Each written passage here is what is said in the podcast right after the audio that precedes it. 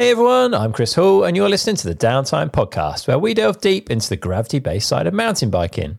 First up, I want to thank our supporting partners, and that's YT Industries, Sprung Suspension, and the Strength Factory, and they've all got awesome offers for you. I spent the last month or so riding the YT Capra in its Core 4 MX guise, and I found it a really fun bike to ride. It climbs way better than its 170mm travel would suggest, and it's playful and light on the trails, but that 170mm of travel has got your back when things get really rough. The suspension settings recommended on the YT website put the bike in a great place for me, where it feels really responsive and has heaps of grip, but still has the support that you want to keep the bike composed. The quality of the finish is second to none, and they've even found space for an easily accessible water bottle. The Capra comes in a number of spec levels, starting at a touch over £3,000, and at every level, the price to performance ratio is really impressive. What's even better is that as a downtime listener, YT are offering you £100 or euros or dollars, depending on where you're from, off their entire range. All you need to do is to select I have a voucher in the bottom left corner at checkout and use the code DOWNTIME2008. That's downtime with a capital D, no space, then the number 2008 over at yt-industries.com. That code is valid for a maximum of 200 uses and runs until the 31st of March 2023. We've had a super dry summer, so the focus has been on racking up the miles, and perhaps maintenance has fallen a little bit behind, especially looking after your suspension, which can make a massive difference to how your bike rides and feels. If your suspension needs some TLC, then Sprung Suspension have got an offer for you. Sprung like to take the time with each customer to understand the rider, their bike, and the current settings to make sure that they can return your forks and shocks with the optimum settings, any necessary internal tuning, and make sure you're on the best possible setup. Sprung boss Jake Ireland has got years of experience on the World Cup circuit and is currently the team race engineer over at MS Mondraker. So they were my first choice when I wanted to get my suspension running at its best for the Tweed Valley EWS earlier this year. They didn't disappoint and turned around my fork and shock in a day, leaving me with a bike that felt so much better to ride and was definitely quicker down the trails. Sprung are super flexible, so you can send your suspension there, or if you're near to their base in the Forest of Dean, then you can do pickups and drop offs too. They'll do their best to make it work for you.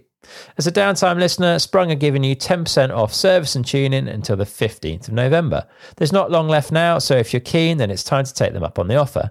All you need to do is to use the code downtime22 over at sprungsuspension.com. That's downtime, all one word, lowercase, followed by the number 22 over at sprungsuspension.com. While you're here, don't forget to subscribe or follow the podcast so you never miss an episode. You can hit follow or subscribe in your podcast app now, or there are buttons to help you get that done over at downtimepodcast.com forward slash subscribe. We've got a fully refreshed and expanded range of merch available now over at downtimepodcast.com forward slash shop. It's all super high quality, ethically sourced, and delivered without any single use plastics. And all merch sales go directly to helping keep the podcast going. Christmas is on its way, and if you're looking for the perfect gift for the mountain biker in your life or something awesome to put on your very own Christmas list, then look no further than a subscription to Downtime EP. EP takes the podcast into a printed format with writing and imagery from some of mountain biking's most talented creators. Put together by the incredible team over at Misspent Summers, you can guarantee that EP is a very lovely thing to own and read. Head to downtimepodcast.com forward slash EP to get yours now, and EP3 will be heading into print really, really soon. All the links you need for all of this stuff are in the show notes for this episode over on downtimepodcast.com. You can also get in touch and give me a follow on Instagram and Facebook by heading to at Downtime Podcast. Today's episode is also supported by the Strength Factory, and I'm joined by their main man, Ben Plenge, to help you create your perfect training plan this off season.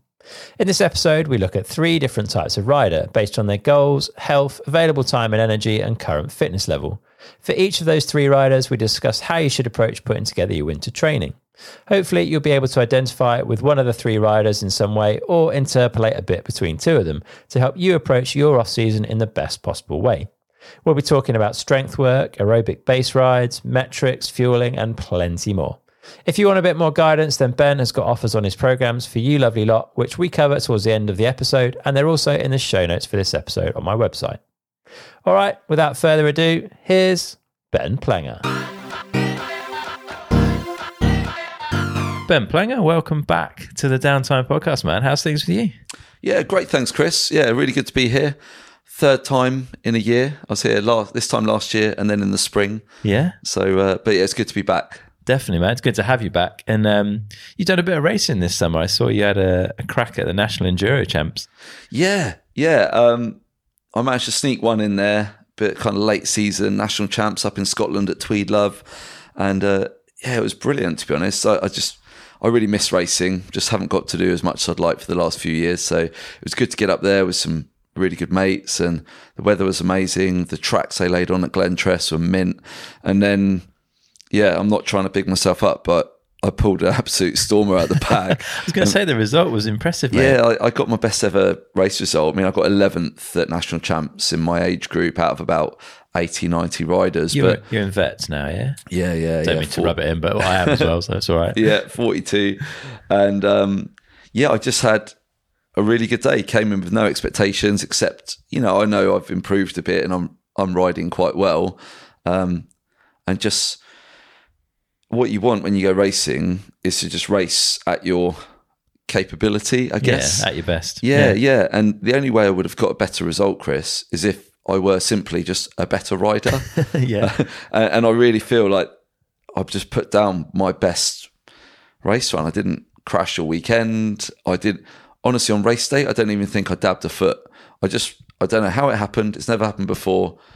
I've probably peaked and I should retire. That's it, no more racing. but yeah, and I, and I, just most importantly, I beat a load of my friends who I've never beaten before. Like that's the most important thing, obviously. Nice. Uh, so the bragging rights. Yeah, yeah. So I was stoked on that. So uh, sweet. Yeah, it was good. Thanks. Good work, man. And and I guess um, I mean everyone expects you as a coach to be like perfect and embodying, you know, everything that everyone says we should all be doing. But you've definitely kind of been open with me that your fitness varies throughout years, and I know you had some challenges running up to that national champs with your fitness. Um, yeah, just give us your take on it because I think people just need to see that it is hard for everyone, right? Even if like fitness is your job, it's not always straightforward, is it? Like illness comes, family get in the way. There's all sorts of things, right? Yeah, exactly, exactly. All those things you just said, you know. Um, yeah, spring, I was fit as a fiddle like absolutely flying, just because I've been riding loads. Yeah, you know, think, and then, and then in the, it's going through the spring, like the whole family got the covids, and then uh, one by one to spread it out for maximum disruption, everyone in the house got basically a diarrhea bug. Oh man! So first of all, I had a week just looking after the youngest when he was off nursery, and then my daughter was off, and then we both had it. Like my wife, you know, so that honestly took us out for ne- nearly a month in the end. Yeah. And then before you know it, you're rolling into summer, and in summer we've got like a family camping holiday. I don't have space to take a bike with the tent and stuff and all of that. And then I was just starting to get into it again. And then I got a cold out of nowhere, like a gnarly one. It stuck around. And and I was getting a bit stressed. I was like, oh shit, I'm not going to be fit for national champs because the hills there are so big compared yeah, to where I live. It's and, a big day out, right? Yeah, but luckily, you know, I had enough kind of in the tank, you know, looking at the bigger picture.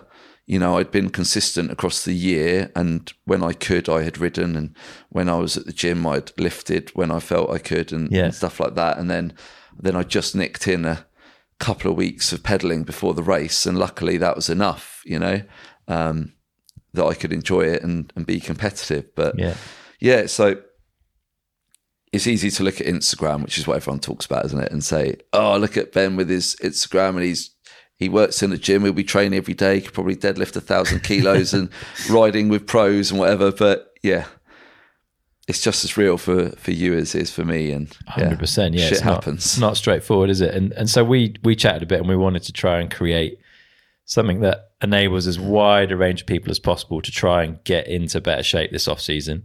Um, and to do that, we've decided to talk about like programming and structure for three different types of people that we think will hopefully closely resemble a lot of people's situations. Um, before we do that, it would be good, I guess, just to remind everyone, including me, of some of the benefits of like structured training at this time of year. Yeah, it's it's basically the more you put into anything, the more you get out of it. If you want to be a better rider, if maybe this this summer you weren't able to enjoy the race or weren't able to enjoy your riding holiday or whatever it was, uh, then if you want that to change and you need to put some work in, it's as simple as that. you know, whether it's race and performance focus or just just enjoyment, you know, whether maybe you've been struggling to keep up with the, the group rides this year. Well, if you want to change that, then now's a great time to start doing it. You know, see seize the moment, take action, make some changes, and be better for it. You know, and when we talk about structured training, it doesn't have to be this rigid you know, set out program. It's not even how I work with my pro riders, Chris, and my, my elite guys. It's not how I work, you know. Nothing's rigid, nothing's structured. Uh-huh. Uh, sorry, I'll take that bit. Nothing's structured. it is a bit structured. Yeah. it is a bit structured, sorry. Uh, but, and so yours doesn't need to be like that either. It's just about building, uh, you know, a framework that lets you make consistent, small amounts of progress over a prolonged period of time. And, and that's just going to get you closer to where you want to be or where you need to be, you mm. know? Yeah. So let's refresh, I guess, just those basic principles of training because they're going to be consistent and sort of underpin each person's program. I guess it's just the execution or the amount of all the different bits and pieces that you'll throw together, right? Exactly. And principles, they they're overarching for everything, you know, and, it, even across different sports and you know, not just mountain biking. If you want to run a marathon, it's the same. And the first one, I've already said it. My favorite word that I say every time I'm downtime consistency. Yes, mate. consistency is, yeah, consistent training, consistent work over time. That always trumps short term intensity, followed by, you know, time off or, you know, waning motivation and things yeah. like that. So yeah. consistency always be my first principle. And then the other principle that governs all types of training is the idea of progressive overload, which sounds jargony, but all it means is that to make my body change, I need to put it under a new or an increased level of stress to what it's used to. Mm-hmm. And then my body reacts to try and adapt so that next time it encounters that stress, it's ready. Yeah. So it might be I'm going to pick up something heavier this week than I picked up last week. My body says, Oh, that was a bit of a strain. I don't really like that. So it builds some more muscle fibers or whatever. So next time I encounter that thing, I'm better prepared for it. Same with your fitness on the bike, whether mm-hmm. it's aerobic fitness, sprinting, whatever. Yeah. You know, that progressive overload. And they're the two things that underpin training basically. And then when I think about more broadly the principles of training for a mountain biker, and we're getting a bit into, you know, actual approaches and, and yeah. things like that, like the tools. But but basically, I really believe it's important to start with just laying a foundation of aerobic fitness, so that low yeah. level, that zone two work, which again I always talk about on here, and I will continue to talk about, um, and strength, and then also like mobility, basically the ability to move okay. and you know not be stiff as a board, basically. And I think once you those areas there, the consistency, um, the progressive overload and then building a foundation, they apply to any rider, any athlete, mm-hmm. any person who's listening to this, basically. Yeah. Got you. All right, good stuff. Let's introduce these three like imaginary riders then, and and I guess it's unlikely that anyone's going to be a perfect fit to one of them. Maybe you are, but unlikely. But pick who you're closest to, and you can always kind of interpolate a bit between uh, a couple of them if you need to. Shall I run through them? Is that the easiest way to do it? I've got my notes in front of me. Crack on. Let's do it. All right, rider one. We call him the racer. No kids. Uh, they work, let's say, four days a week, self employed, so they've got that flexibility. They're pretty focused on performance and improving their results. Maybe we're talking kind of late 20s, early 30s. They've got time, energy rich, and they're in pretty good shape. And yeah, it's a performance and a results focus. So that's rider one. So maybe you kind of identify with that. Rider two, uh, the committed rider who's struggling for time. So they've got a full time job, probably maybe a couple of kids. The focus is on fun and and uh, and beating some mates at an annual event, maybe that they do. And they also want to enjoy a week's riding in the the Alps or somewhere in the hills each year. Um, they're generally fit and ride one or two times a week, but would obviously like a bit more.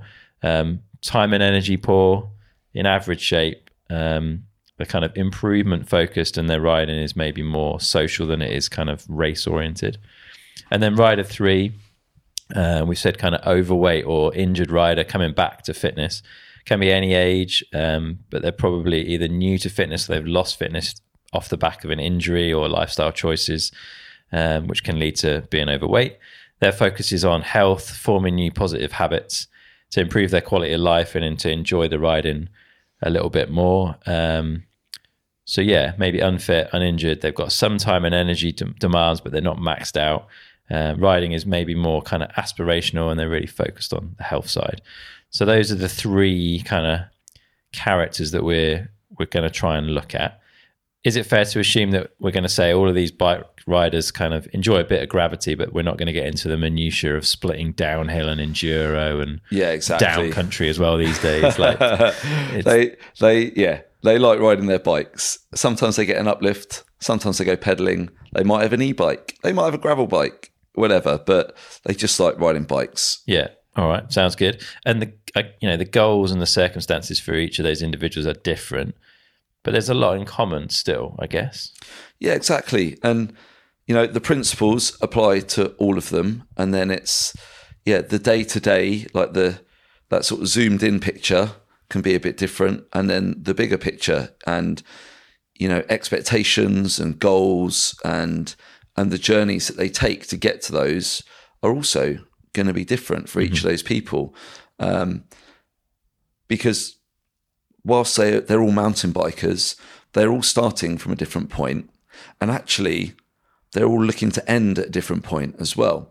And that's something i'd say to anybody excuse me looking to start training this winter is first of all just appreciate where you're at and where you want to go it's like google maps you know you put in the destination but you can't plan the route till you put in your current location Yeah. so, yeah, have an appreciation. Where am I now? Where do I want to go?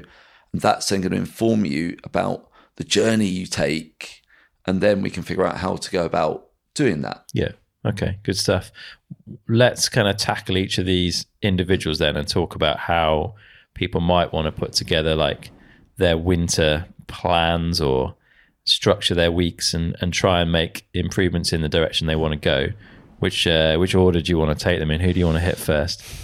Well, let's yeah, let, let's start with our our uh, racer who we're all a bit jealous of because uh, he's getting he or she, I should say, sorry, they're getting to ride more than us, and when they're not riding, maybe there's a bit less stress and a bit less noise. You know, they could be a bit more single minded and a bit more focused, and that's the first thing I would say is that that person with those goals, may maybe they want to go elite. You know, maybe they want to really push their racing is that of all of the people we're talking about, they need to be the most specific with their approach to training Okay. for mountain biking for their discipline, Yeah. whether it's downhill or enduro, whatever. I.e., you know, bike time is king, whereas maybe the the middle person who's a bit more like us, um, maybe they're more of a generalist, and maybe they do some trail running as well or something like that. You know, so you've got to really think at the at that racy sort of, you know, I've got time, performance focused end. They need to be more specific with their training, Yeah. with the way they address it, especially as they approach the season. Whereas as you get towards the uh, sort of comeback guy who's maybe a bit overweight and had some maybe health issues or whatever, that person is very much a generalist and they're very much at the end of the spectrum, like I talked about last year, be a better human, mm-hmm. you know? Yeah. So that's the first thing that I'd say is that specific versus generalist kind Okay. of scale. Yeah.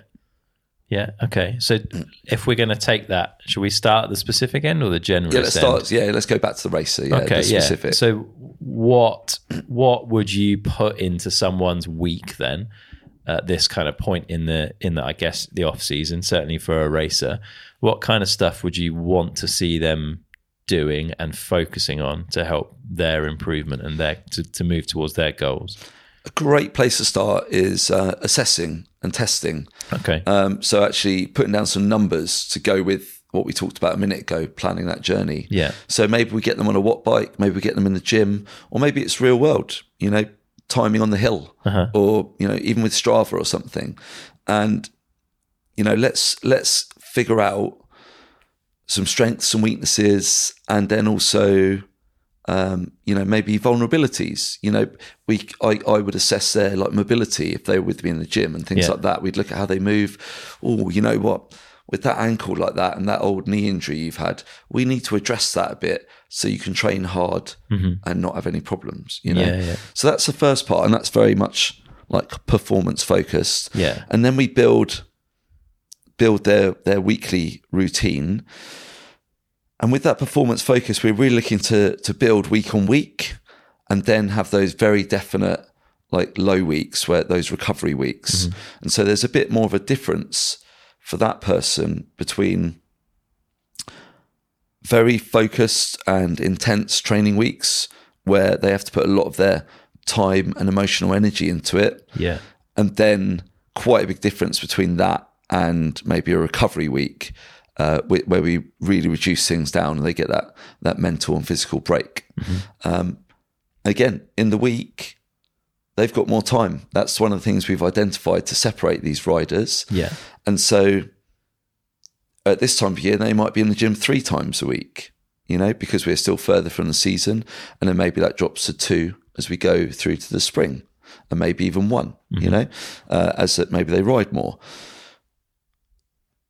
The training then for that person, again, it's going to start more general, but it's still pretty much bike focused. Yeah. So we're going to get some aerobic base miles. And that rider might have time to do what we'd all like to do to get maybe a two or three hour base ride in, Yeah. you know, doing that zone two low level aerobic work Yeah. uh, that forms the foundation of your fitness. Yeah. And Whereas the other riders, People, sorry, just to yeah, say, go pe- people can work out heart rate zones either from doing a a test, right, or by uh, there's formulas which are debatably inaccurate. Yeah, but- so there's there's lots of different ways where you can use heart rate. Um, yeah, so you could do some sort of uh, test to then uh, form your zones. There's, there's several different ones. You can use a formula uh, called the Maffetone formula, which is if you don't use well, if you don't want to do testing, that's where I would start.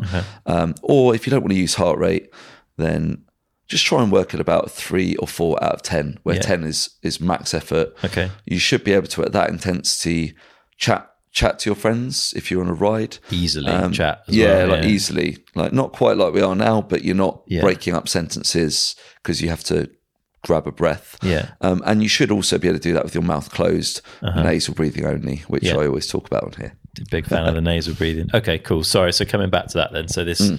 this racer's putting in some long because they have the time, long zone two based rides.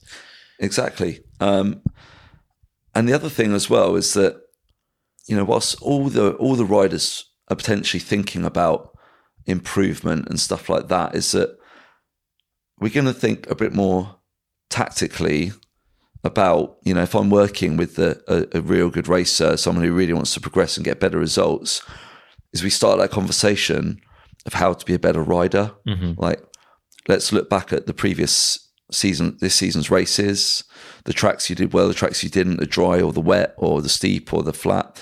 Um, look at you know where you live, and let's start to look a bit further out because you know if that rider needs to do more longer tracks, but they live somewhere without them, then we might need to plan that January or the February trip Yeah. now.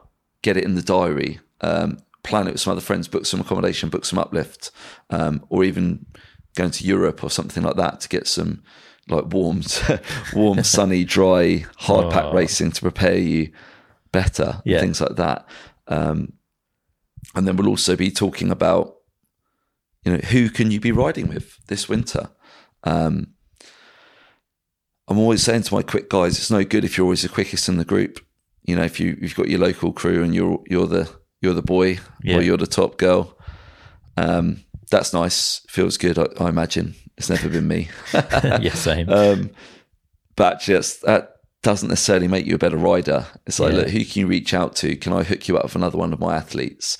Uh, can you hook up someone on Instagram who's maybe near you um, and say, oh, can I go for a ride? Can you go out the quicker group?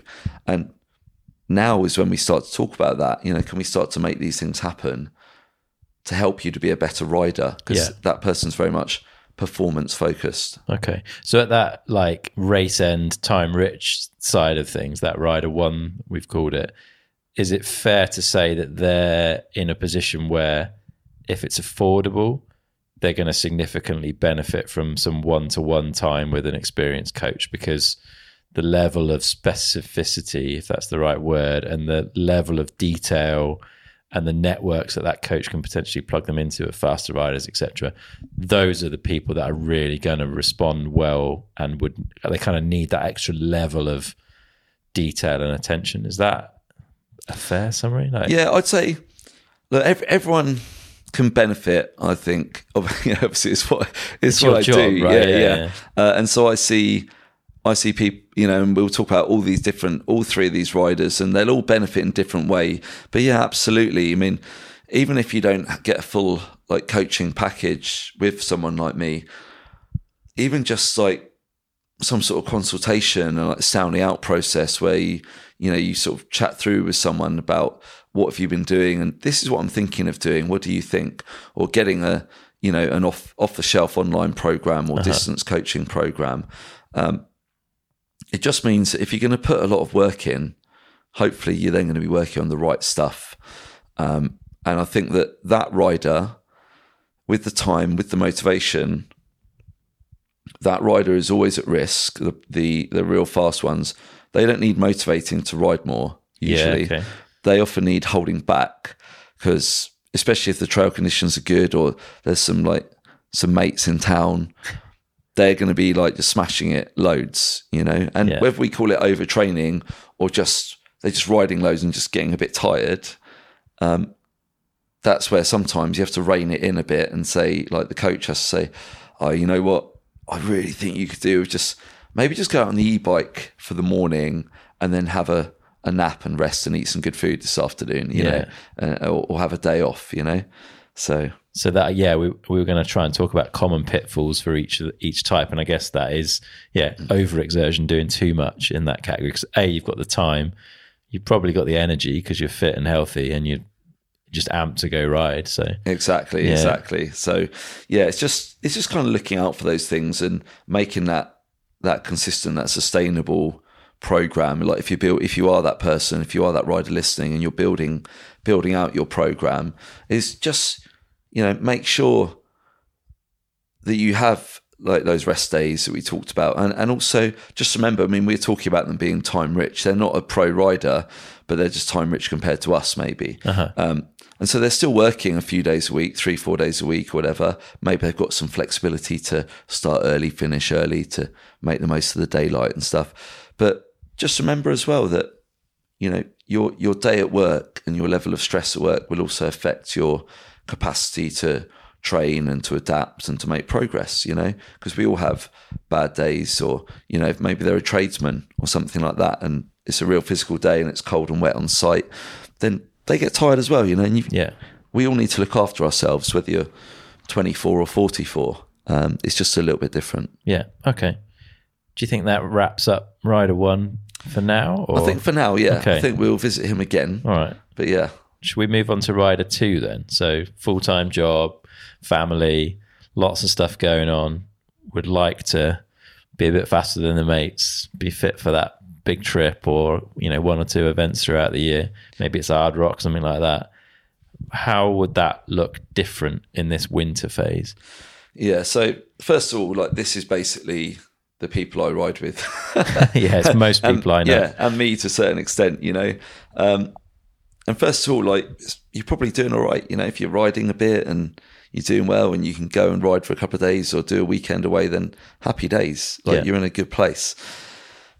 But you know, if you do want to be be better as a you know your skills, your fitness, so you can do more, go more, ride harder stuff, or do that race, then we just want to like really get to the get to the base of what is going to make you better.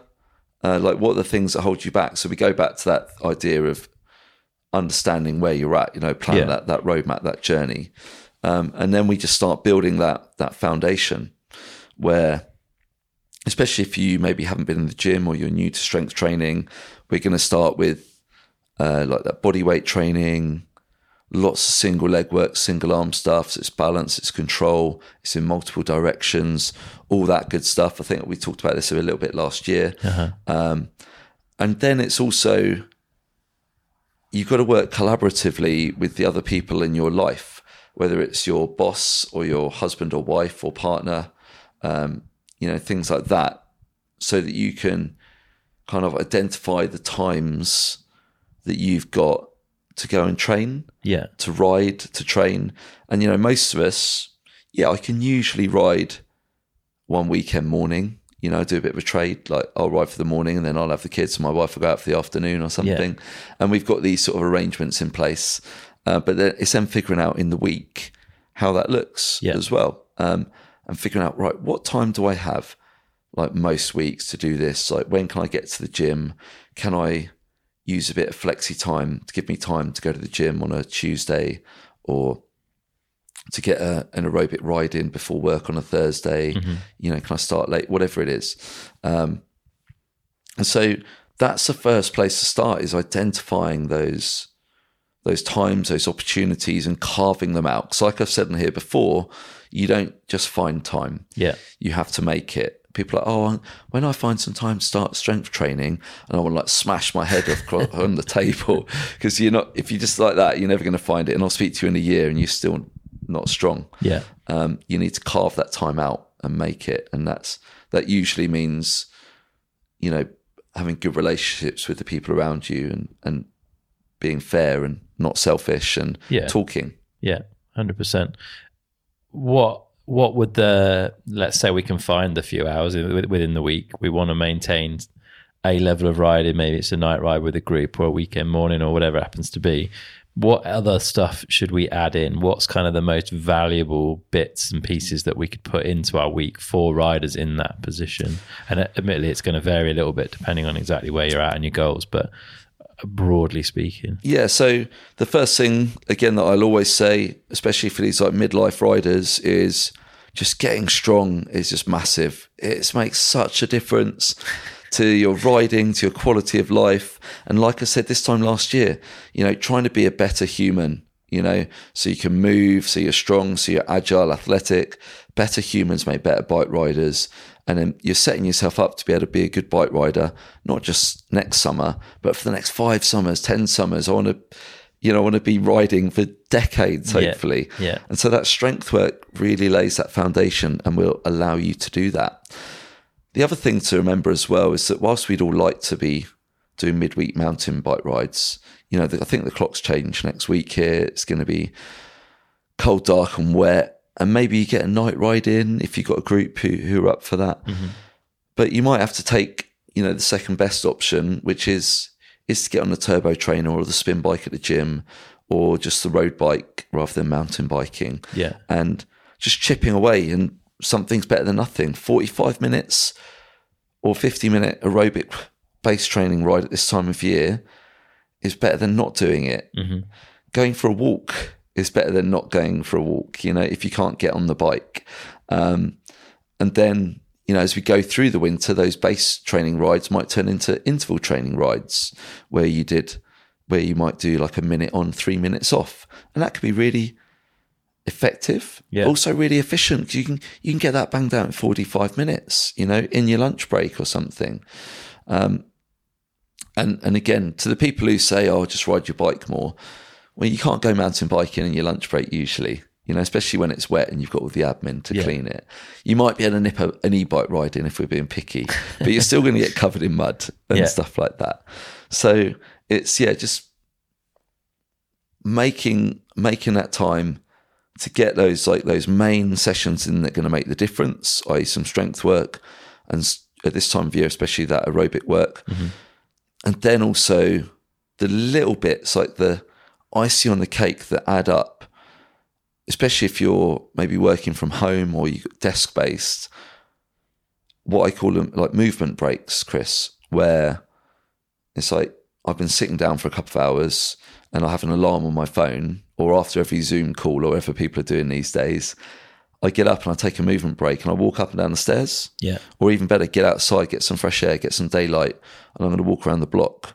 Or maybe I've got even longer. Maybe I can go for 15 minutes. Um, or I can do 10 press ups and I can sit down in a deep squat like the way a toddler would yeah, you know, and get, or I can do a little couch stretch for my hip flexors and open up my hips and open up my posture because I've been hunched over and I'm the shape of a prawn sat behind my laptop, you know? And those things there, you don't need to carve out time in your schedule to do that. You know, you don't need to speak to your wife or your boss. You, they just take a little bit of discipline to form a habit. Yeah. And then they become a habit. Yeah. So it might start off with yeah that alarm on your phone or a post-it note on your on your monitor to remind you, and it'll say like "Move, Ben!" exclamation mark smiley face or whatever, you know, and then you know like yeah I'm gonna clear my inbox, and then I'm gonna put the kettle on while that boils. I'm gonna walk up and down the stairs three times. Yeah. Simple. Some people think that's mental, but they do. Uh, but I really don't. I think that's just like just basic. Basic being a good human in 2022. Simple things. Eh, Like I used to work in an office with lifts, but I never used the lift. I always went up and down the stairs. Super easy, Yeah, but just you've always got some kind of movement, some kind of. It- and if I was going up multiple floors, I'd try and do it as quickly as I could, and Yeah, you yeah. know, just gamify things a bit. And exactly. Like I, I've driven four hours here, Bristol to Leeds, to get here today. yeah, and I, you know, I stopped for a coffee in the loo and a, and stuff like that. Um, and number one, when I stop in the services, I'm not going to sit down because I've just been sat for two hours. Even though as soon as you stop, you want to sit down again. Yeah. It's like this weird thing. Um, and yeah, like yeah, the the coffee place is up the stairs or escalator, and I'm walking up the stairs, or if I can't, then I'm walking up the escalator. You know, Yeah. you just got to grab those opportunities to move um, because they add up. And again, I don't I don't want to sound it like I'm I'm always rehashing the old stuff on here, but I've been on a few times, and you know that episode, how to shred till you're did we say seventy or eighty? I can't remember Yeah, that that 80, I think. podcast Yeah. eighty, and I talked about the idea of uh, the positive things you do compounding, like your pension. Yeah, and and all those things compound over time to add to your level of robustness to add to your health to add to your fitness. And they then all compound over time to add to your um, potential to be a better rider. Yeah, you know to be a better rider to have more fun you know? And that's what it's all about. I'm literally grinning at you right now through this microphone thinking about all the fun stuff on bikes and how much i love it and how much better it is when you're fitter. yeah, yeah, yeah. Yeah. 'Cause it sucks when you're not. Like when you've just that first ride after a cold. Oh, it sucks. Like you just oh, every climb is a grind. And just imagine if if you're that person in the group where every ride is like that.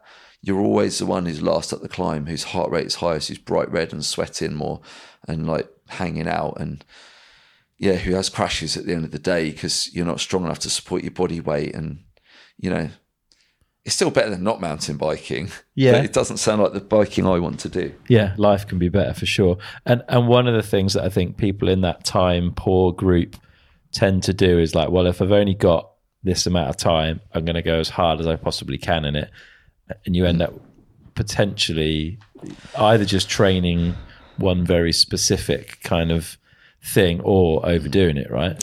Yeah, definitely. And and this is one where men are particularly guilty and our egos need to shut up. Uh, especially if you're like in a group or training in front of other people. But yeah, look, we all need to go hard sometimes Yeah, to part of it. progress. Yeah. That's part of the game. But if you're trying to go hard all the time, then what happens is you end up just working like moderately hard all the time because you've always got that constant level of fatigue. I'm a big believer in a more polarized approach where we've got that the low intensity work, which doesn't take too much out of the tank, lets you build that foundation, lets you really build your fitness. And then layered on top of that, fewer uh, episodes of it of really high intensity, like really hard, like disgusting, horrible efforts. yeah, the stuff that um, builds not just that fitness, but that mental resilience, that mental toughness. I think is a really positive side effect of training, and will help you like race better and ride better if that's you know that's what you're into. Yeah. So um, yeah, just don't get drawn into that trap. And it's it's funny, you know, because a good a good way to sort of remind people is if you look at um, Tom Pidcock, let's say, I haven't seen his training data, but I guarantee that him and all those other top cross country and tour riders, 80, 90% of the riding they do is easy. They've just got time to do 30 hours a week Yeah. of easy. Yeah. So it is a bit different, but it's easy. It's zone two, um, easy miles. And then 10% is watts that we can only dream of. And in fact, their easy watts are still would be very hard for us because Yeah. they're ridiculous. And so if you're a 45 year old accountant who sits down for eight hours a day, why do you think you should do 80% of your workouts hard and 20% easy? Yeah. You know, why do you think that's going to work for you? Because it's not. You know, if the best in the world are, have got the 80 20 the other way round, then maybe you should do more easy work. Swallow your pride. Because I've been there, I've been doing those aerobic miles, or and then you know I'm in my easiest gear going up a climb, so I don't just peak my heart rate. Yeah. And you get overtaken by a dude on a Brompton, or like an old lady or something, and you're like, oh, you want to say to him, oh, I'm just doing, I'm not trying very hard. Doing base miles. I'm just doing base miles. Honestly, I could go, I could overtake you. But it's like you need to like, shut up, ego. yeah. Get back in the box. I know what I'm doing. I don't care what anyone thinks. I'm gonna get this done because then next summer, oh yes, yeah. no one's overtaking me on a Brompton because I'm going to be a machine. And, and when we talk about easy versus hard here, are we talking about like on bike or on turbo train or aerobic stuff, not like strength based? If we're lifting, we should be lifting relatively. Yeah, so Heavy. that's a good one actually. Just to clarify that, so I would say in the gym, like most of your work is sort of moderate, Okay. moderately hard, Yeah. moderate. You know, somewhere in the middle there, Yeah. seven out of ten. Okay. uh, and that's a really good place where you, you you're working hard enough that you get stronger, um, and then maybe a couple of sets in that in that workout, a few sets, maybe for that key exercise, are that bit harder there, eight or nine out of ten, and then every now and then there are whole workouts that are literally just that bit harder. Yeah. So yeah, thanks for clarifying that. Yeah, Okay. definitely. And so does that like seven, eight out of 10 in the gym and let's say 90% easy, 10% hard on bike or turbo or whatever. Does that ratio and that approach kind of work for all three of these riders? I know we haven't really talked about rider three yet, but do you see that that being a fairly consistent like underpinning principle or Yeah, I'd say I'd say so. But just remembering that that uh, the young driven racer, um, they're sort of moderately hard in the gym is harder yeah, than maybe ours is. yeah, You know, when I think back to the amount I could tolerate and deal with, and the intensity that I trained, you know, in my late 20s mm-hmm. is different to now. yeah, Okay, so even if both are at seven out of ten, but that's relative to what you're capable of. yeah, okay. So I'd say that yeah, it's broad, broadly the same, yeah, but the actual training sessions will look a bit different, okay. and that that young guy, that young racer, has maybe got time for more training sessions, and maybe some of those rides are a bit longer. Yeah, Uh, whereas the the sort of dad dad squad get fewer training sessions, and generally they're going to be like grabbed in between other things. Yeah, got yeah. So for people that are maybe relatively new to the gym side of things, is there a way that you would describe um, how someone should feel during, post, and maybe the day or so after a gym session to give an indication if they're working at that moderate level or below or above it? Yeah, yeah, you're right. Um, so first thing, just to kind of highlight to people, hopefully remind people, but some people maybe have the wrong idea, is that it's not supposed to like really like hurt, you know, like no pain, no gain. Yeah, sometimes if you really grind it, it's like really uncomfortable and it's, but it's, you know, if your knee's hurting and your back's hurting, then you're not do, you're doing something wrong. Yeah, You know, whether it's technique or too much weight or too advanced where you're at. So just that's global. Um, but then I think when you're starting off, you've just got to accept that you are going to get a bit sore.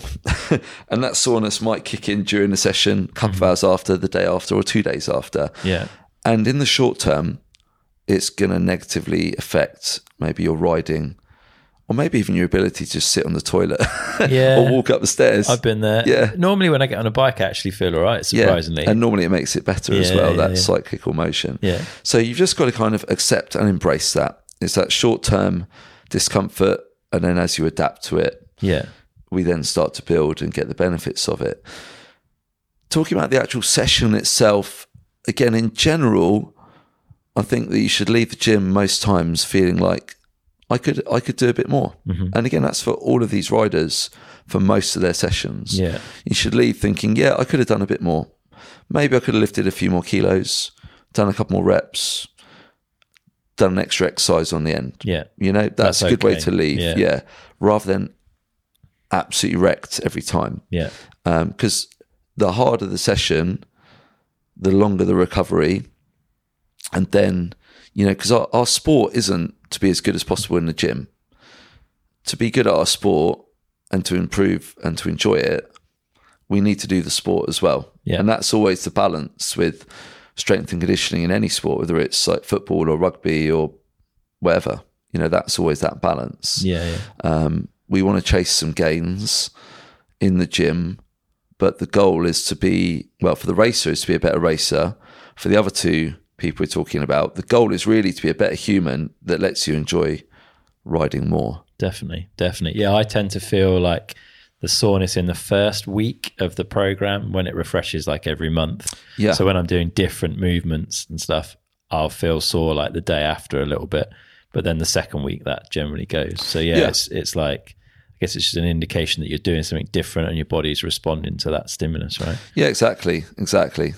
Cool. All right. Have we covered rider two then, the time poor one for now? I think for now, yeah, Okay. we we will visit him again, no doubt. All right, rider three then. So maybe a bit overweight, maybe injured, maybe just new to things, new to fitness, new to riding, perhaps like looking to improve, but starting from a lower level than rider one and two. Uh, where do we start? So I think the yeah, this rider really needs to be a generalist in every sense of the term because they need to really focus on being being that better human. Okay, health and longevity 1st and especially if if we're talking body fat as well here, that's going to improve everything. Lose a couple of kilos. Straight away, mountain biking is a whole lot easier going up and down the hill. Yeah. Okay. And so the first thing I'll say is that, yes, we want to talk about, uh, you know, time in the gym, time on the bike, going for a walk, movement breaks, and all of that. But if I was starting off with a ride like this, who maybe had sort of not so good lifestyle and nutrition habits, then then that's where I'd be really starting. I'd say, look, carry on riding your bike as you do, um, and let's try and get some sort of strength training in, at, even at the most basic, simple level. But let's put some time and energy into forming better habits uh, around your lifestyle. Okay. And if you've identified a certain amount of time in your week for self improvement and for and for training, then maybe one of those hours that you think might be spent on the turbo trainer sweating, that might be spent better off doing a weekly shop or preparing a load of meals. Okay. Do you see what I mean? Yeah, So yeah. And doing a good job of it and instead Yeah, of yeah. relying on takeaway or yeah, so on a Monday night, yes, it would be you know, if you could do an hour on the turbo trainer and burn six hundred calories and boost, you know, do some meaningful work to improve your fitness, that's good. But then if you're then knackered, you then uh, go to work the next day and then you you're eating shit for lunch um, and you've got nothing squared away, you're a bit behind the curve at the start of the week. Then maybe over the course of the week, you don't get in a calorie deficit to lose body fat. Um, and maybe we're not really reaping the rewards. Maybe that rider is better off on a Monday night doing a meal prep and cooking a load of roast vegetables and chicken or whatever Yeah. and having a load of Tupperwares in the fridge for their lunches uh-huh. or batch cooking a massive chili and rice that you can have for dinner like Monday, Tuesday, Wednesday. So you know that you're eating good, proper food and things like that. So it's just thinking a bit outside what I normally talk about here, which is, um, you know, very much like sets, reps, bikes, you know, and I do Yeah. talk recovery and sleep and lifestyle and nutrition. but that rider, I'd, I'd really be looking at those things as well, and and how you can improve your sleep. You know, what changes can you make to your to your daily routine to move more? Mm-hmm. Because we all get drawn into to thinking about um, you know purely fitness um, and that training session. But if you do a couple of hours training a week and a weekend ride, you know, in the grand scheme of things, you know that that hour on a Monday is a drop in the ocean if that's your hour of movement over two or three days. Yeah. You need to get out, you need to walk, you need to move, um, and you need to make that part of your routine, like a morning walk every day. Get daylight, get fresh air, walk. Half an hour be great. If you can't do half an hour, do 15. If you can't do 15, do five. Something's always better than nothing. Yeah. You know? And so that's the first thing I'd say is for that person is to approach it as more of a health, longevity, lifestyle, and don't worry about what that racer rider and what the pros are doing on your Instagram. Like you, you've got a different outlook here. Mm-hmm. And similarly, that right, this rider we're talking about, this imaginary third rider, they might not be like overweight and stuff. They might be just just a bit weak from years of not training. You know, use it or lose it. Um, maybe they've been ill or you know sh- stressed at work and stuff, and they're just starting from square one. Yeah. And and yeah, so for them, it's like right, you know, carve out that time, and that that, that person is a bit more similar to the middle ground rider like Yeah. us, you know, where you've got to carve out that time. You're just starting from a different point, and you just need to swallow that ego, start with the basics, you know, master those basics of body weight, aerobic training, um, and and just yeah, and just have realistic expectations as well, which I'd say is is true for all three of these riders. Is that well, if we if we, realistic expectations is you know set your goals high, but also you know if you are that uh, that overweight rider who's just starting fitness and training, who really struggles with to be consistently healthy and, and training and moving, if it's taken you 10 years of neglecting your body, and I say that not in a judgmental way, if it's taken you 10 years to get to this, to where you are now, don't think you're going to fix it in 10 weeks. Yeah. Yeah. Yeah. Like, look at this with a long term appreciation and set yourself a goal for the summer in six, eight, nine months. Absolutely. That's going to keep you motivated. It's going to give you direction. And that goal, you know, probably shouldn't be in whatever the mountain bike equivalent is of an Ironman, you know, if you're that person Yeah. uh, it needs to be something a lot more achievable. But there's no reason why you couldn't have that that crazy goal for two or three years' time and really take that long term outlook for it. Mm-hmm. Whereas that, you know, the the racer with the time who's already starting at that higher level, you know, set those lofty goals, push yourself, you know, use that as motivation to drive yourself on on those on those dark nights when yes, you've got the luxury of the time, but it doesn't make those aerobic miles on the road bike in the rain any easier or nicer. Yeah. It's those lofty goals and that drive that gets you out the door Yeah. and that keeps you going that little bit longer when you want to sack it off, you know? Yeah. Um, and then that the people, I guess, a bit more like us, the time crunch but still reasonably fit, reasonable riders in the middle. They again, they fall somewhere in the middle Yeah, as, as yeah. they continue to. Okay. That rider three, I, I guess it's, I'm not 100% certain that's always going to be the case, but potentially kind of lacking in motivation. Maybe that's part of the reason that they're at that point Yeah. identifying as rider three, that they've struggled with the motivation to kind of deal with some of the health aspects or the fitness side and, and to get all that going. Benefits there for people to kind of try and find groups, like Oh, doing yes. these things together. Yeah, absolutely. Um, yeah, finding people to ride with, you know, uh, or call it a training partner or call it a friend. You know, you never want to let you don't want to let them down. It's easier to let yourself down than it is to to let down someone else. You know, like if I planned a ride on my own, you know, it's a lot easier to to change my mind, and not go, Yeah. than it is to text someone and let them down. Like that sucks, doesn't it? Um, and then also you get that positive energy of the group as well, if it's the right group, hopefully.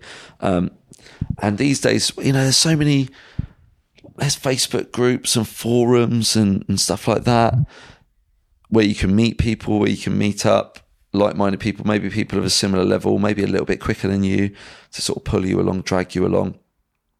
Absolutely.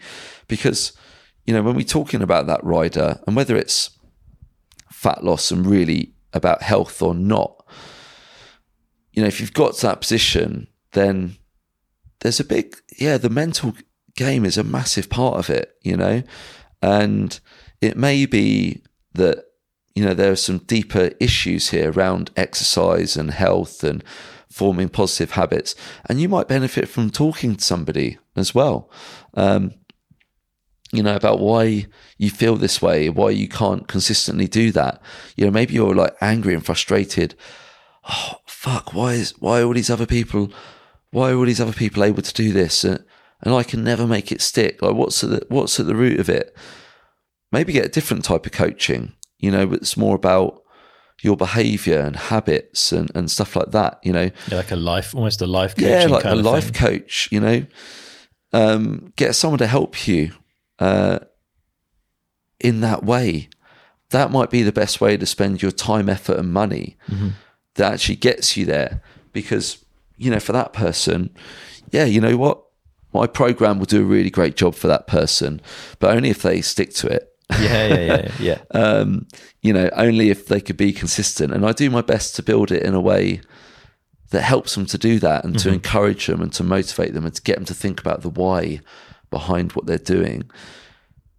But that doesn't mean it's right for everyone, you know, and that person might benefit from that sort of thing. And and you know, you know, if we're thinking about changing habits that lead to fat loss or improved health or improved performance, you know, for any of these people, it is a psychological game because all of us can listen to these podcasts or read a book or read online. But why is it that some people are able to do it and some not? Yeah. You know, it's about habits, it's about the language you talk to yourself with, it's about being happy and things easier said than done. It's Yeah, about moderating stress, it's about the relationships in your life, you know. And mate, I don't know, are we getting off topic here and getting a bit, you know, a bit hippie, a bit uh, holistic? But I don't think we are because all three of these riders, whether you identify as an athlete, a dad, or a mum, or, uh, or whether you see yourself as someone who just really needs to turn it round before it gets too late, they're all people, you know, with sort of feelings, emotions, needs, wants, fears, and those are things that then drive you. So, yeah, maybe I've, I didn't really think this this wasn't part of our kind of plan, but I kind of got here anyway. And, and as I get older and wiser and uglier, um, and more open to talking about how I feel and things like that, you Yeah. know, which I think probably gets easier as you get older as a man. Certainly, I wouldn't have been talking like this as a mid twenties captain in the army. I, yeah, I feel Oh. similarly. Not that I was a mid twenties captain No, no, no, but, but yeah, it's yeah, definitely yeah. easier to talk about where stuff. where it's very much like uh, alpha male, fucking all that nonsense. Hide it. Yeah, yeah, yeah. It's um, I think it's really valuable. Um, so yeah, t- you know, talk to people and just just get to know who you are, and then that's going to help you to understand how you feel when you want to miss a session, or or the other way around, or it'll make you understand why you always feel you need to absolutely thrash yourself. yeah, yeah. Um, and Yeah. so I think that's going to help all three of those riders to just do a better job of being consistent and it'll help them to do a better job of enjoying the process, which is really important. yeah. Uh, enjoy the process, not just the results. And then the results will come. And then you'll be on that podium or you'll be having a great time riding in the mountains or suddenly you're not the last in the group and you're enjoying those rides and every ride doesn't stress you out because you're going to you- you're worried about being that person who everyone's waiting for Definitely, you know man. definitely good advice. And as well as like riding groups, there's groups in gyms, right? There's kind of classes and all sorts of things going on in gyms that enable you to exercise with other people in some kind of structured format. Yeah, absolutely. valuable, I think. Definitely, Chris. And the class environment is that's one of the great things about it. You know, is is that shared energy, that com- camaraderie, and making friends and all that sort of thing. Um, and yeah, I mean that's why at the gym in Bristol, where I coach people, all of the kind my kind of weekend warrior, like everyday riders, I coach them in small groups, like generally two or three at a time, and they're my, you know, they're generally like, well, actually, I've got quite a range from like late twenties to nearly sixty now, and some, you know, there'll be two or three of them, and they've they've all got jobs and they work and balancing time, and for some of them, the expense is definitely something they've really got to think about as Yeah. well. You know, getting a return, and it's you know, it's a, it's a big expense, but it's worth it because it, they go away feeling better because of hopefully the energy that I bring, but the other guys in the group, you know, and they get to know each other, they get some banter, and then sometimes now they go riding with each other. We just had a Strength Factory social ride in the Forest of Dean last weekend. Nice. Although it did get messed up by the rally that was on. so we got to see some cars drifting around corners, which was cool. Yeah. But we didn't get to ride. the ride didn't quite go to plan, but that's another story. Ah, well, but good. um, yeah, so Yeah, bringing other people in is definitely a good. yeah, yeah. A good, and if you don't good have a group or a tribe or whatever you want to call it, make one. yeah, You know, you you fi- figure it out. yeah, the internet's pretty useful for bringing people Yeah, together. the like that. internet exactly. And there are like organized days and events. You know, especially for women these days. You know, uh, Bike Park Wales had a Women's Day. There was that thing up at Revolution Bike Park, which, by the way, I'm very sad about. Gutted. Yeah, that is Yeah, very yeah. gutted to see Revolution will not Oh, be. makes me a bit sick. Poor- around. poor, guys. Yeah. but um, you know, there's all these events that bring people together, and yeah, in particular for women at the moment. Yeah. Um, but I'm sure there are other things out there that you can get involved with. Yeah, there's um, heaps. exactly. Yeah, for just sure. go down, go to your local bike shop, Yeah, spend some money there, support them, yeah, um, and say, hey, is there a shop ride? Can I come? yeah. Good. All right. I want to talk a bit about metrics, and I think one of the metrics that potentially that third group could uh, pick up on and maybe struggle with is weight. Um, weight is not as straightforward as it seems. Like everyone wants to lose weight in inverted commas, but actually going to the gym and putting on muscle, muscle weighs more than fat, and you can easily think you're not making any progress, whereas you can be burning off fat and turning it into good, healthy muscle. So, weight's something that people should maybe be a little bit cautious of using as a metric. Yeah. So uh, when you're like really overweight, which is probably not that common, you don't see many really obese people on the trails. Um, then yeah, weight is where it's at. But for most people who just need to lose a bit, then you're better off, like you say, yeah, looking at just how, how your clothes fit, you know, or use like some sort of you know waist and you know get tape measure out, measuring like that. Um, because for all of those riders, in terms of like climbing or doing a big ride, watts per kilo matters. That Yeah. determines how fast you can go up a hill. Whether it's go uphill slowly, if you've got better watts per kilo, you can just go up slowly at a lower heart rate. Yeah.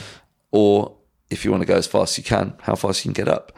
And so watts per kilo can be can determine races more at the cross country end uh, and road, but also a bit in enduro. Maybe not so much in downhill. It's just watts really. Yeah. Um, For that middle that middle ground person like us, you know, that is what kind of separates the riding group. You know, and if you can drop a kilo of body fat, happy days. Straight away, you've, you've moved that metric in the right direction. Um, similarly, if you can do some training in the gym on the bike, add a few watts. Preferably, we'll do a bit of both. Yeah. And now we're flying. That's that's when it all comes together, you uh-huh. know.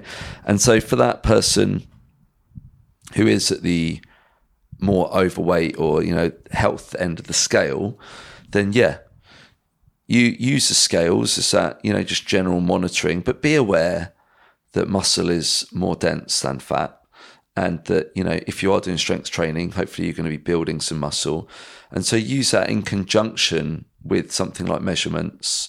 Um, you know, you can use those scales that use what they call electrical impedance or something yeah, like that. for body fat. Yeah, not never convinced super- how accurate that is. Yeah, never super convinced. I'll be honest. Um, but look, if you've got one, then use it. I probably wouldn't bother buying one. But um, yeah, and just the thing is as well that we're talking about climbing.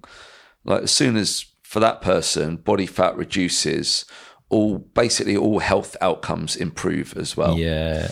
Um, Yeah, better human, better rider goes Yeah, the other way, right? Better rider, better human. Yeah, yeah, yeah. Yeah.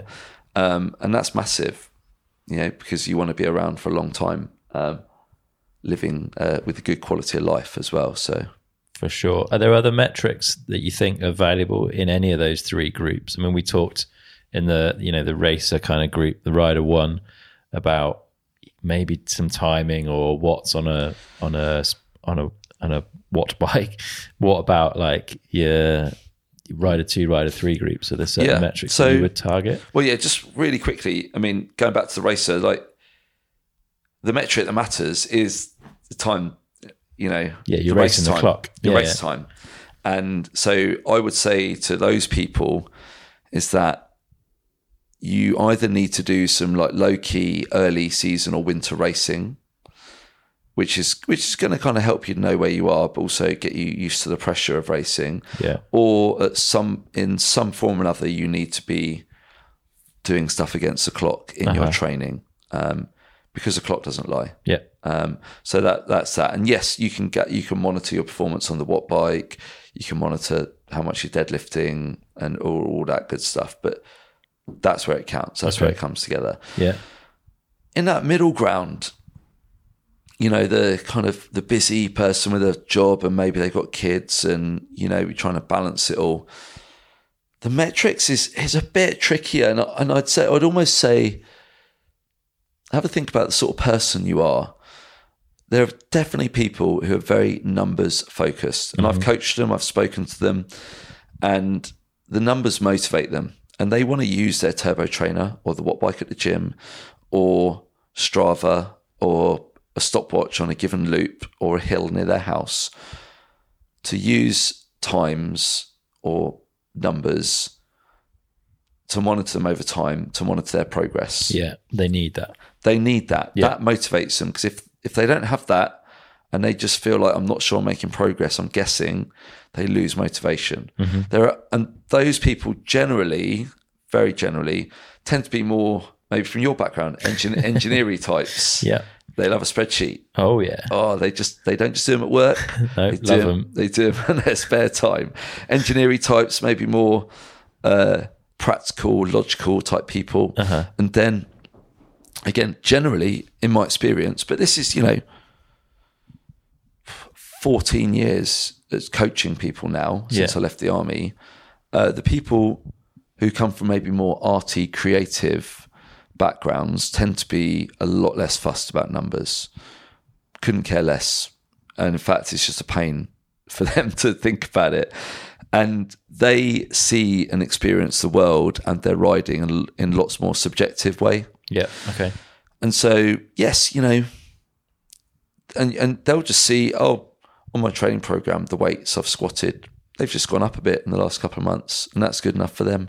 Or in the group ride, I just feel I'm a bit quicker, I'm a bit nearer the front, or you know, maybe they'll have a look and they'll be like, oh yeah, yeah, I have got a little bit quicker, like Strava's told me, or whatever Yeah. uh, and that's fine for them. Um, again, there's no right or wrong. So it's very easy to get dragged into the quagmire of nonsense, useless data, and I've got a real bugbear for people spending ridiculous amounts of money on like 600 quid Garmin watches.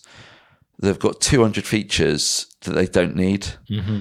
And then halfway through a training session or they'll be on a ride and it's synced up to their bloody Gmail and they get a bloody email on their watch.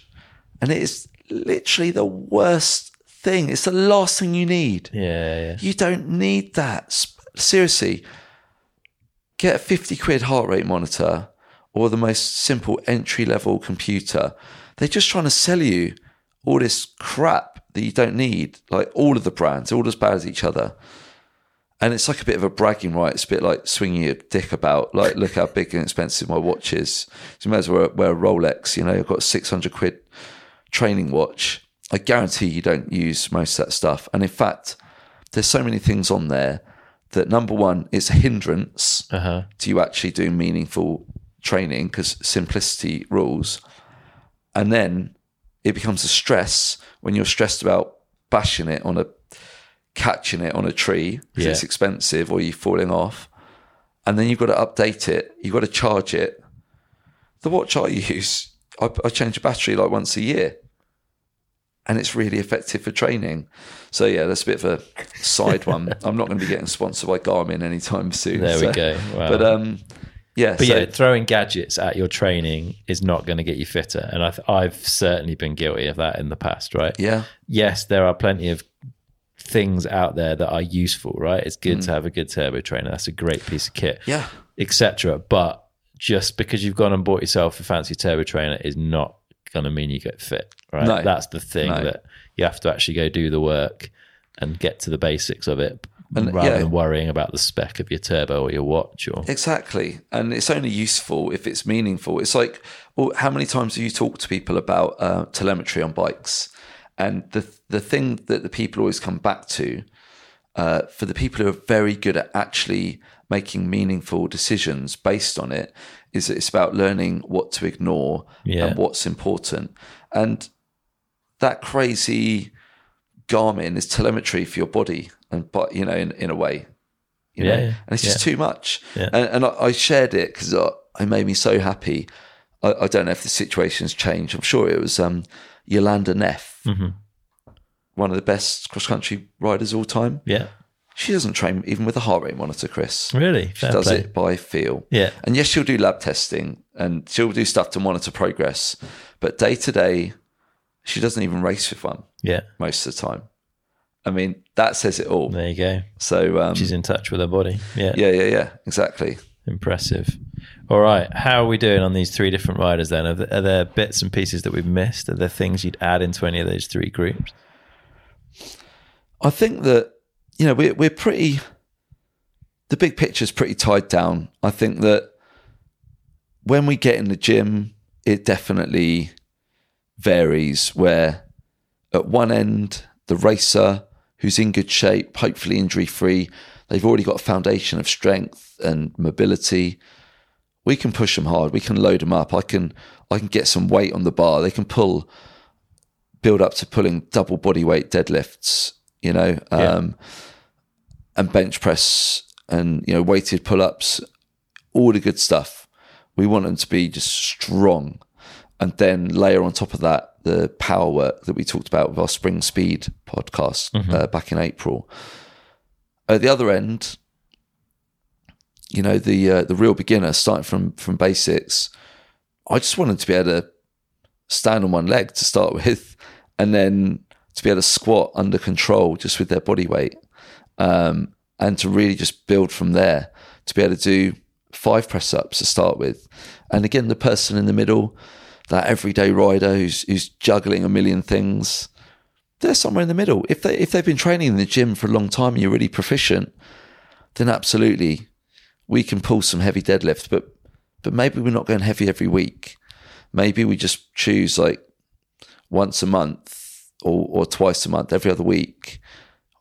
If I'm feeling good, if I haven't been sat all day and my back feels tight, then we're going to pick and choose our times. And yeah, we're going to pull a heavy deadlift Yeah. um, when the planets align to mean you can. Yeah. And and I'm like that. I'll, that's very much my reality as well. Like I used to be like decent strength, like 80 kilos. I never quite got 200 kilo deadlift. I never, I got to like 195, never Yeah. quite cracked the two.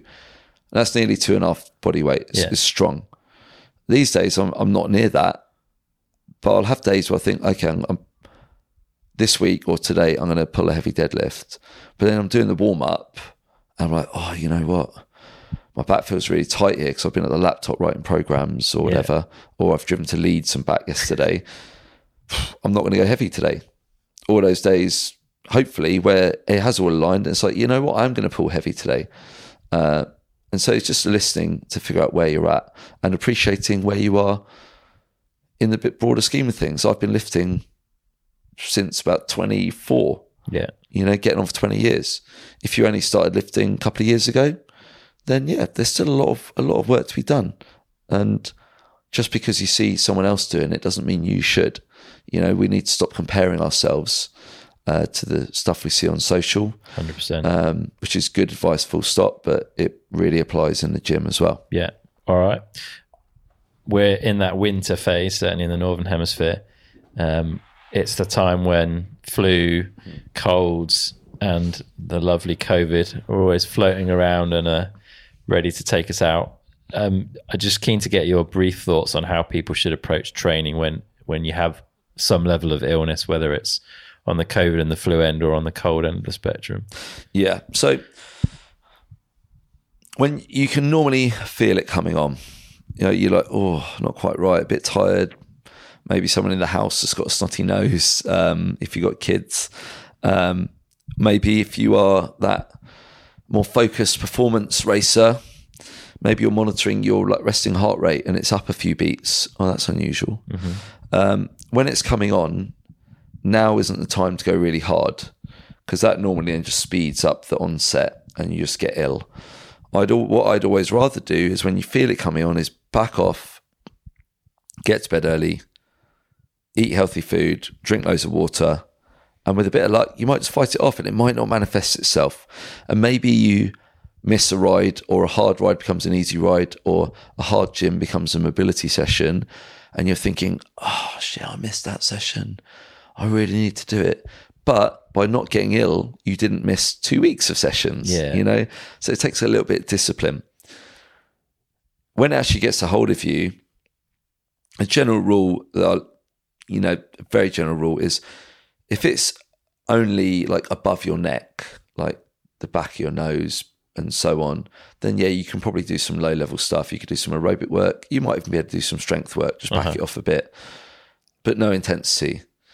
Um, if it's below your neck, i.e., in your chest, just you need to stop. Okay. You know, proper rest, and that's you know, notwithstanding, you know, speak to your doctor, blah blah blah. But you know, Yeah. that that that is my general advice I give to anyone I coach. Um, and then play the long game. It's really tempting to get back too soon, and then maybe set yourself back again. Yeah. I'd rather just wait that extra day or two, and then that first ride back actually feel good rather than be on the cusp. You know, um, and again, it takes discipline, especially if the weather's good, or your your mates are riding. You're going to miss an uplift. It sucks, but it happens to all of us, and it happens to pros as well. You know, every pro rider, although it looks like they're riding every day in amazing, better places than you, on better bikes than yours, With more skill. with more skill, uh, da da da da. You know, they all get they all get ill every winter, despite their best efforts. yeah. You know, Yeah. You can't avoid it, can you? it's one of those. No one has a perfect winter of training. Yeah. I won't. You won't. No one listening will. Okay, so it sucks. Yeah, just eat, drink water, get to bed early. If you, you know, so you don't get really stiff, go for some walks. Have yeah, a hot bath. super low intensity. Yeah, have a hot Yeah. bath. Light some candles. Yeah. you know, it's all good. Enjoy some rest. Yeah, read a book. Nice. Cool. If people want to bring an expert on board this winter to help them really get some focus going and get some improvement, like how would you see the Strength Factory programs fit in with each of these three different riders? Because you've got varying different programs that maybe suit them differently. Yes, Chris. So I guess the, the two main like levels and the main programs I've got is the complete mountain bike program, which I know you've been on for probably two years now. Yeah. And you used to prepare for um, EWS. EWS 100. And it did it did me proud. Yeah. Happy days. Um, that's like my longest running one. Uh, that is more towards the performance end, Yeah. but then crosses over into that middle ground, you know, the sort of, you know, fitness enthusiast, sort of busy, you know, because it's not all encompassing. It is balanced. Um, and, you know, it starts off from a not ground level, but, you know, you don't need loads of gym experience. But ideally, you're going to come into that injury free, not overweight, and with a little bit of fitness is a great place to start that. Just a bit, you know, if you can go and ride for a few hours on a weekend, Yeah. um, and maybe you could do a few press ups, you're going to be all right on that option there. Um, and that's definitely, you know, for all the racers out there, that that's the one you want as well. For the for the rest of the guys in the middle ground there, and and certainly for the for the person who's really starting off, uh, my over forties mountain bike program, which I actually launched this time last year on your podcast. Yes, you did. Um, which has been super popular. Yeah, super Yeah, popular yeah. episode and super popular program. Yeah. people all over the world literally using that. And in fact, just Cy, yeah, Cy Turner from Cotic was just talking yeah. about it on your podcast a couple of days ago. He used it to prepare for EWS 100 as well. Yeah, I've got a few mates using it and they're all rating it. So, Um, yeah, like getting really good reviews, and that really takes a lot a lot more gradual approach. Um, starting with lots of body weight work. You don't need a gym for that. You can do it at home as well with just a couple of resistance bands, and looks a lot more at the bigger picture about stress, sleep, breathing, um, and that's ideal for anyone who's number one overweight, who's struggling with injury niggles, uh, or who has previously, you know, it's not physio, you know, it's not replacement. But if you're always getting little niggles, it's a really great, safe place to start training. Um, as well as people in that in that middle ground. You know, if you haven't trained for a while, if you're a bit out of shape, then that is where I would start. Is that over forties program, um, and that's twenty weeks long as well. So we're not just dipping the toe here. Yeah. Uh, we're saying, look, I'm going to commit to being better. I'm going to commit to to rebuilding or to building to be a better human, to be a better rider. That's going to take you through the winter then at this point. Yeah, absolutely. And Yeah. you've got access to that. Both those programs, you get access through the app for a full year. They're both delivered via an app to your phone uh, with uh, videos for all the exercises so you do it safely, a bit of coach support if you need anything, if you've got any questions, I'm always on hand. And uh, yeah, you know, I stand by it as well, Chris. I always say, you know, if you if you're not satisfied with the program, you get your money back. It's as simple as that. Like I don't I I want people to get better at riding. I want my programs. I want the things I say on these podcasts to be accessible. Uh, I love meeting people out on the trails, and it happens more and more now. Like the more of these I do, and the more my YouTube gets out there, the more people come and say hello. And I want I want you all to enjoy riding more. And if you're a racer, I want you to get better results. Uh, if you're a middle aged dad, I want you to beat your mates. You know. Uh, and then I want you to tell them How they did it. how you Yeah, did yeah, it. yeah.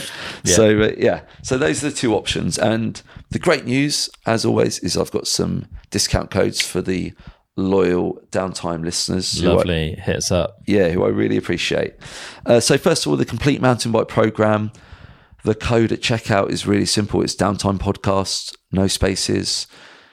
When you enter it, it's all in capitals anyway, and that'll give you twenty percent off, and that takes it from eighty nine dollars down to oh, I can't remember what it was, seventy odd, I think. Um, for the over 40s program, the code for that is downtime podcast 40, downtime podcast 40. Again, no spaces, all capitals. And that will give you 20% off. And that, that program is 189 US dollars because it's a lot longer and that takes it down to about 170. Both of those codes are valid until the 6th of November. Okay. Um, and obviously we get all the links below, all the normal, all the normal stuff so people can follow that. 6th of November. So it's quite a short window. So Yeah. if people want in, they need to, Yeah, to jump on that one. take action, get in there. I think this goes out next week, so you've only got a couple of weeks Yeah. to use the code. Yeah. Um, and if you've got any questions about any of the programs, then uh, yeah, drop me a line uh, through the website contact form through Instagram. I'll get back to you. Or similarly, if you're not sure which program is going to be right for you, then give me a shout and I will help you make that decision. Nice one. And where's the best place for them to like to look? So the, the website is The web uh, the website is thestrengthfactory.uk. thestrengthfactory.uk. Yeah, That's correct. Got it. And then Instagram is Strength Factory underscore coach. And then the YouTube is going really well, actually. I've Yeah, even been, nice. yeah, just, uh, I've got a videographer on board. I'm uh, investing a bit, bit of uh, money and more effort into that. Cool. So, um, yeah, just look for Strength Factory. You'll see my face. Yeah, and I'll stick links to all those three in the show notes for the episode, so Happy days. can find all that stuff as well. And I guess before we sign off, worth mentioning that over forties is not just for people over forty.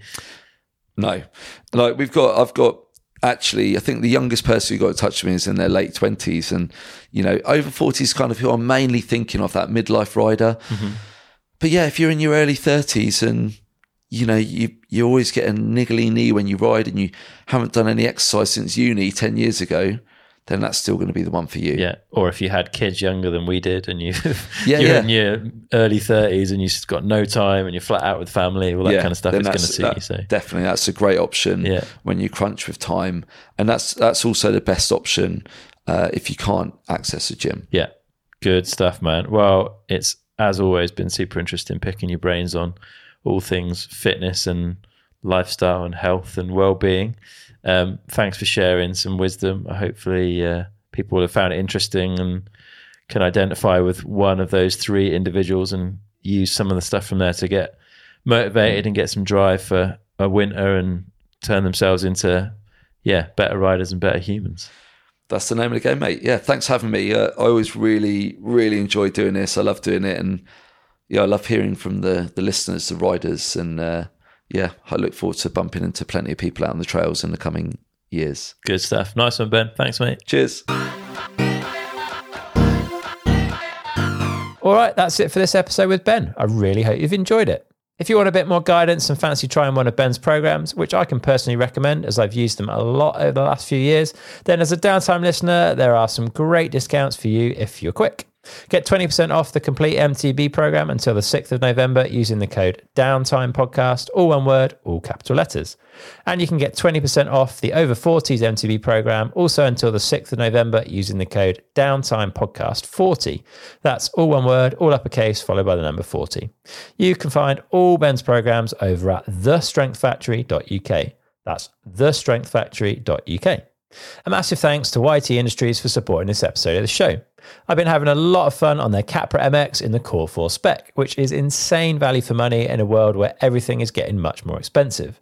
What's more, as a downtime listener, you can get an extra £100 or dollars or euros, depending on where you are, off of their entire range. All you need to do is to select I have a voucher in the bottom left corner at checkout and use the code downtime2008. That's downtime with a capital D, no space, then the number 2008 over at yt-industries.com. The code is valid for a maximum of 200 uses and it runs until the 31st of March 2023. Also, a massive thanks to Sprung Suspension for supporting this episode. If you're looking to improve the way your bike rides and to give your suspension some love after a long summer of riding, look no further than Sprung Suspension. With knowledge from working at suspension companies, bike companies, and World Cup race teams, Sprung are going to be able to sort you out and have your suspension feeling better than it's ever felt before. As a downtime listener, you can get 10% off service and tuning until the 15th of November. All you need to do is to use the code downtime22 over at sprungsuspension.com. That's downtime all lowercase followed by the number 22.